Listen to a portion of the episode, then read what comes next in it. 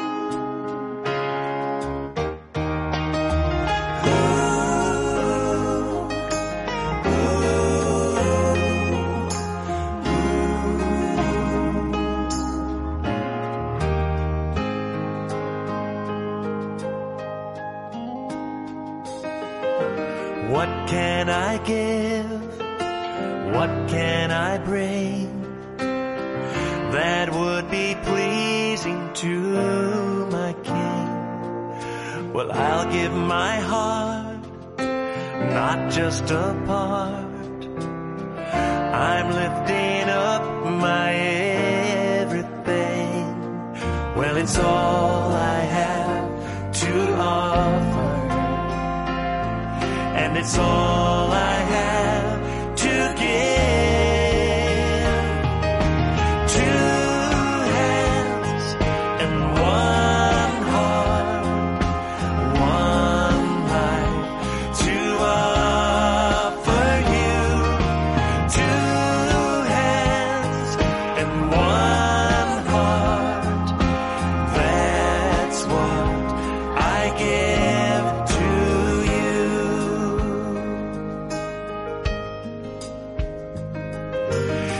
Use me today. I know you can.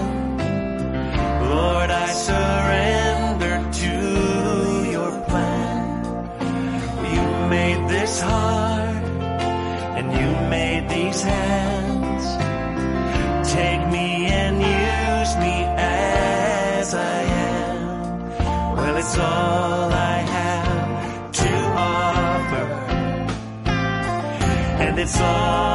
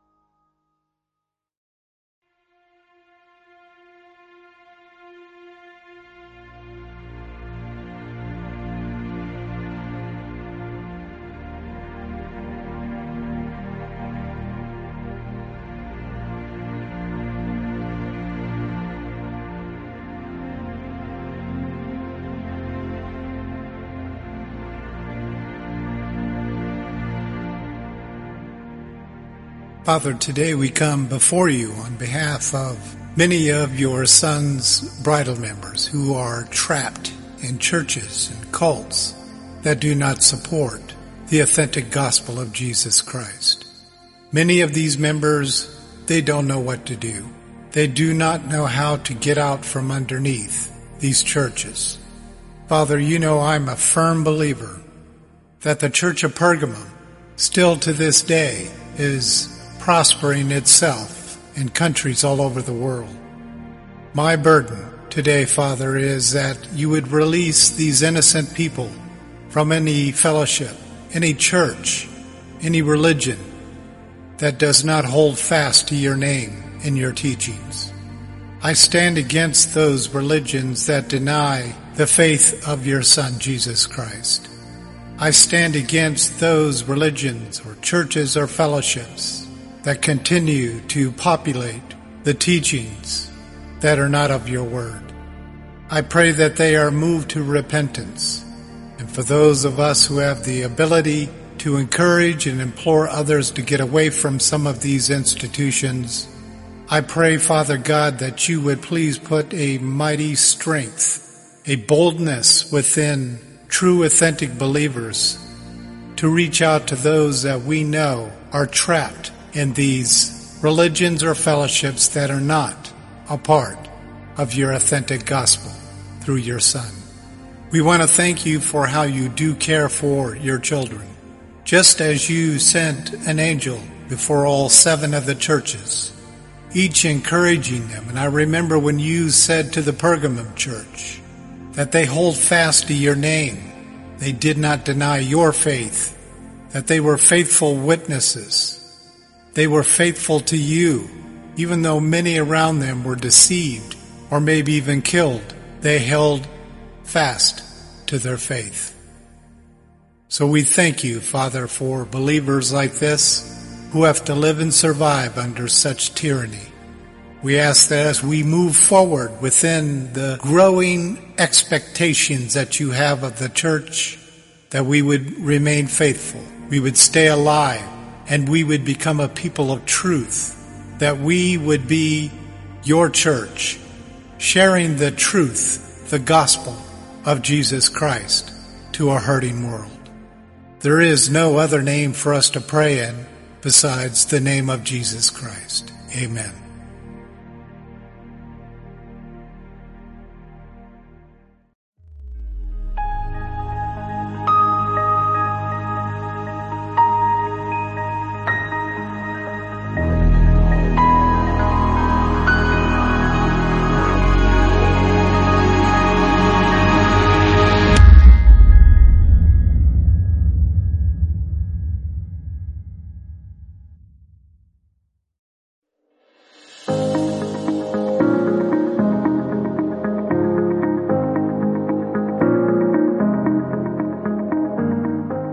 We want to thank you for joining us today in our message.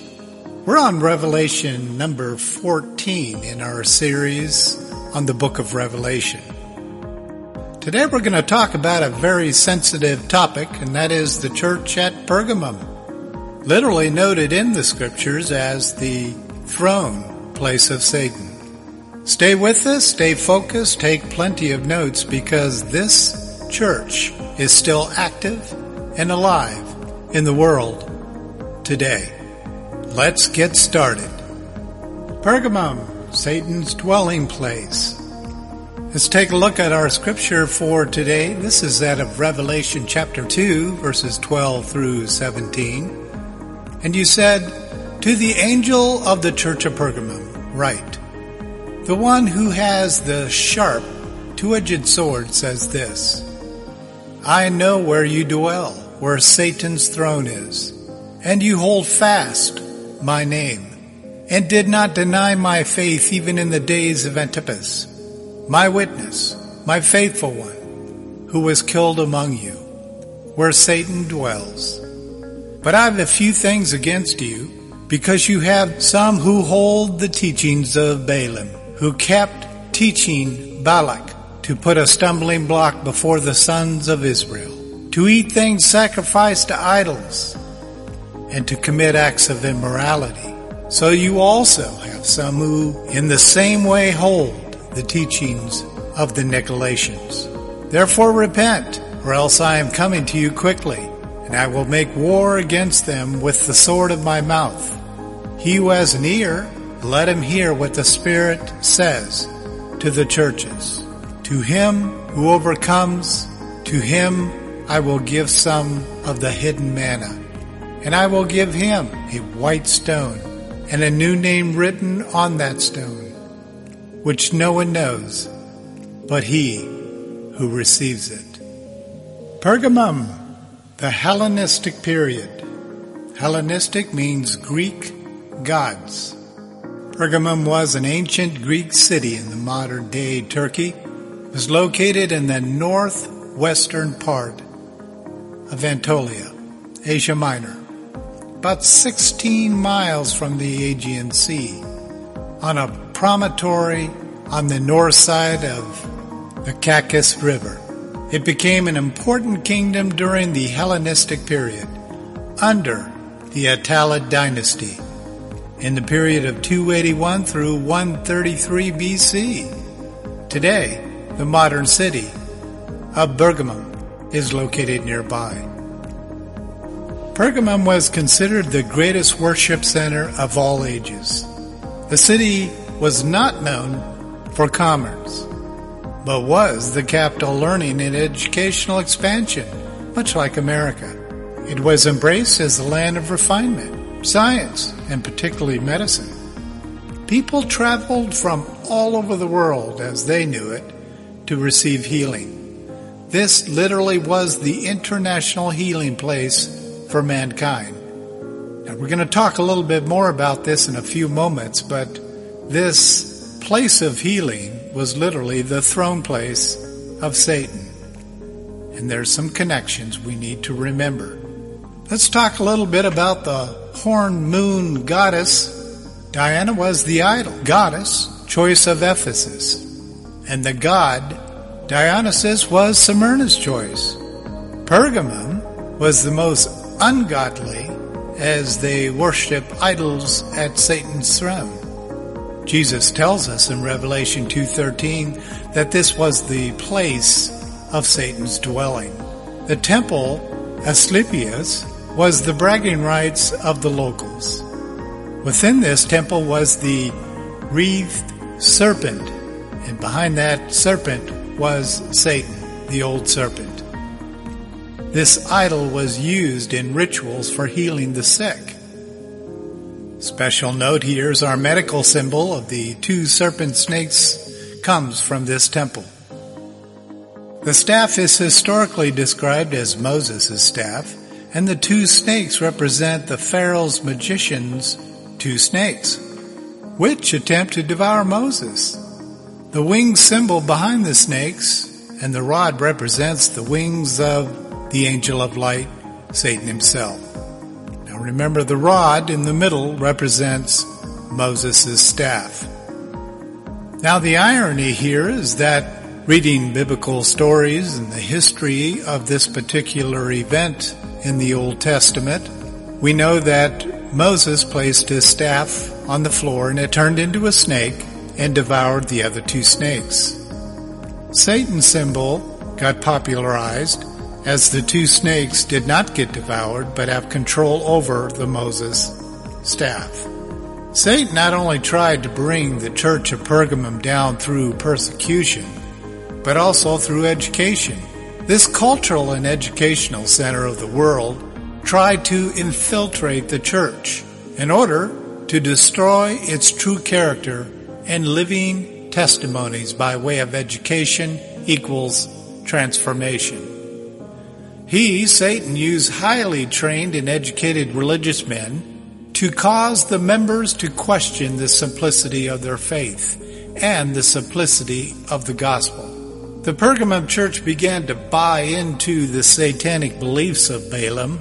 Now remember, Balaam, 700 BC, originally was a non-Israelite demonic prophet, an antichrist of sorts, whom Balak, the king of Moab, urged the curse upon the Israelis, who were about to invade Moab. God stopped Balaam and did not grant him permission to curse his people. The king of Moab was the eternal symbol of the beast, and Balaam was the eternal symbol of the false prophet. The reason we know this is because they kept popping up throughout continuous history. Peter even spoke of them in the New Testament as well. In 2 Peter 2:15 it says forsaking the right way they have gone astray having followed the way of Balaam the son of Beor who loved the wages of unrighteousness. The timestamp on the address of Pergamum is about 313 AD, since the teachings and practices of Balaam and Balak were the ruling doctrines during this time, the spread of those teachings went throughout all of Asia Minor. This is a very significant point. We learn in this passage that Satan does truly have an earthly throne at all times. Let's talk about the temple Serapeum. The church of Pergamum held fast to their faith in spite of Satan having his headquarters right there in their city. In fact, the indwelt Christian church worshiped and housed itself in the red basilica, and that is this temple, Serapeum. But the church as a whole was struggling with the idea of embracing the teachings from the temple Asclepius. The appeal was the educational aspect of this university of Satan. It sounded right. After all, they had stories of healing. The majority of the people followed the teachings of this temple. God also addresses the fact that they were holding to the teachings of Nicolaitans, who put a priest between God and man. Does that church sound familiar? This is what God classifies as a spiritual fornication and formation. The church is married to Christ. Any other relations with other gods is morality and idolatry to God. Pergamum's greatest downfall was the toleration of evil men and allowing these satanic graduates to teach in their fellowship. Seriously, can you imagine that? If you could just think of the most vile, evil, wicked training institute who teaches demonic doctrines and inviting that person to come in and speak from your pulpit. That's what was going on here. We literally have Balaam's representatives in this church. We have Balaam representatives in our churches today. They're everywhere. They use their satanic graduate degrees to convince the body of half-baked truths. The truths sound good and seem to work, but they're not blessed by God. Pergamum is still with us today. While it is true that America closely resembles Pergamum, I would not call the United States the modern day Pergamum. One of the most alarming facts for the church today is the standard and requirements our churches have placed on pastors getting a degree in theology before being accepted as an ordained pastor or being given the privilege to preach the gospel. Yes, it is true that America is one of the only countries that require by law pastors to be certified or licensed by the state in order to perform the sacraments. How we got from God picking his pastors to the state approving our pastors is a short walk in the park, the Pergamum Park. How do we discover a Pergamum church today? Well, watch for two things. Number one, Christian women goddesses dominating the governance of the church. And two, educational requirements to preach the gospel of Jesus Christ. It was only a few short years ago when women were not allowed to lead, preach, or teach from the pulpit. Today, it's a dominating movement that has taken place and sweeping throughout most churches. That's why this is very key in watching for some of the Pergamum beliefs that have infiltrated our church today. This whole thing about educational requirements to preach the gospel of Jesus Christ is beyond ridiculous. God has always preached through some of the most humble and uneducated and untrained men since the first days of the gospel. Peter and John themselves were accused of being uneducated and untrained. But what they did identify as observers is that they were with this Jesus. That's the requirement of being able to preach the gospel. That we have been with this Jesus. We have been indwelt by this Jesus we are being able, willing to manifest the Holy Spirit within us, the life of Christ, to preach to a hurting world. God challenges the Pergamum church to repent quickly because he's about to come and make war with them with his own mouth. Their rewards were supernatural provisions, you know, like a white stone with their name on it, as well as the great reward of eternal life. So when we read, when we hear, Therefore repent, or else I am coming to you quickly, and I will make war against them with the sword of my mouth. He who has an ear, let him hear what the Spirit has to say to the churches. To him who overcomes, to him I will give some of the hidden manna, and I will give him a white stone and a new name written on the stone, which no one knows but he who receives it. We don't know what that means completely, and we probably will not understand it until we're on the other side. But there's a great gift given to those who survive the liberal, progressive thinking of the Pergamum church. Until next time.